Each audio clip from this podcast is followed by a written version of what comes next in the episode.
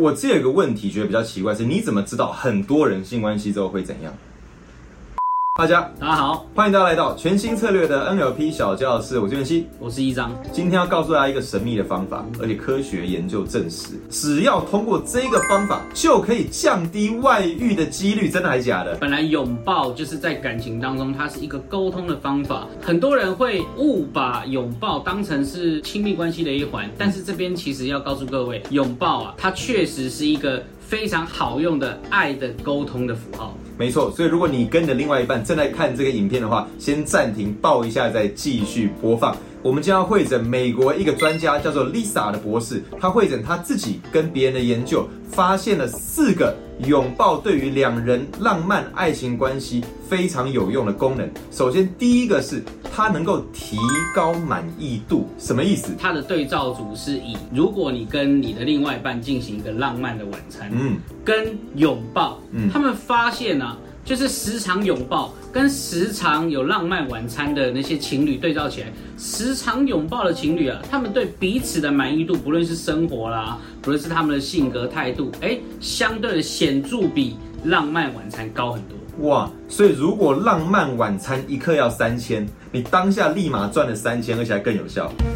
第二个就是大家最感兴趣，在同一个研究里面，他们发现。拥抱真的能够让对方更专情，因为在拥抱的时候啊，因为你更全神贯注在对方身上，所以啊，你会避免把注意力转移到外面的花花世界。这个时长的拥抱可以让对方对你更加的专情，进而用这个隐蔽的方法来击退外面的情敌。没错，所以如果你害怕他外遇的话，多跟他拥抱，因为这样一来，你不止省了三千的晚餐钱。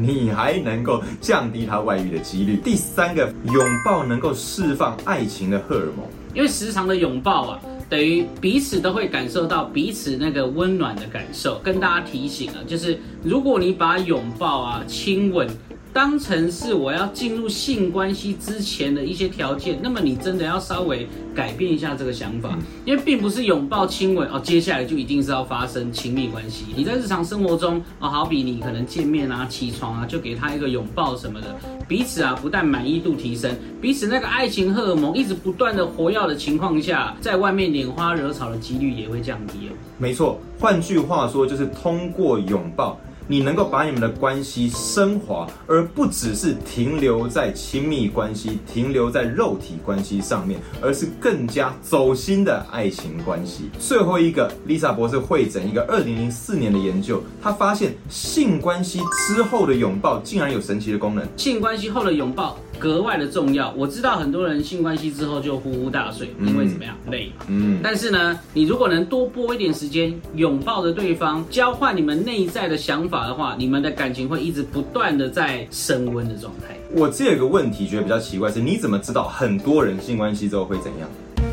最后啊，我们要从 NLP 的角度告诉大家，其实从 NLP 的祖师爷 Gregory Bateson 的角度来看，所有的动作、语言、拥抱、文字都是沟通传播的一部分。换句话说，拥抱能够成为一个很有效的工具，来提升你们彼此之间的催眠循环。其实你在所有的关系中，你要加入什么符号？其实是你可以选择的，嗯，也就是呢，如果你们这段关系平常就很少拥抱，那拥抱就会变成是一个对方辨认不出来的讯号，嗯，但是如果你很时常拥抱啦、亲吻啊，做一些亲密的小动作啊，或是你们常讲一些彼此才听得懂的暗号，那么在这关系里面呢，会更多激化跟活化的因素。如果你对 NLP 爱情催眠有兴趣的话，你一定要加入 NLP 专业执行师，因为里面我们不只有六十个以上的技巧要教。给大家，我们还要独家的告诉大家如何把 NLP 心理学用在亲密关系当中。当然，你也可以上全新策略的网站，上面有五部免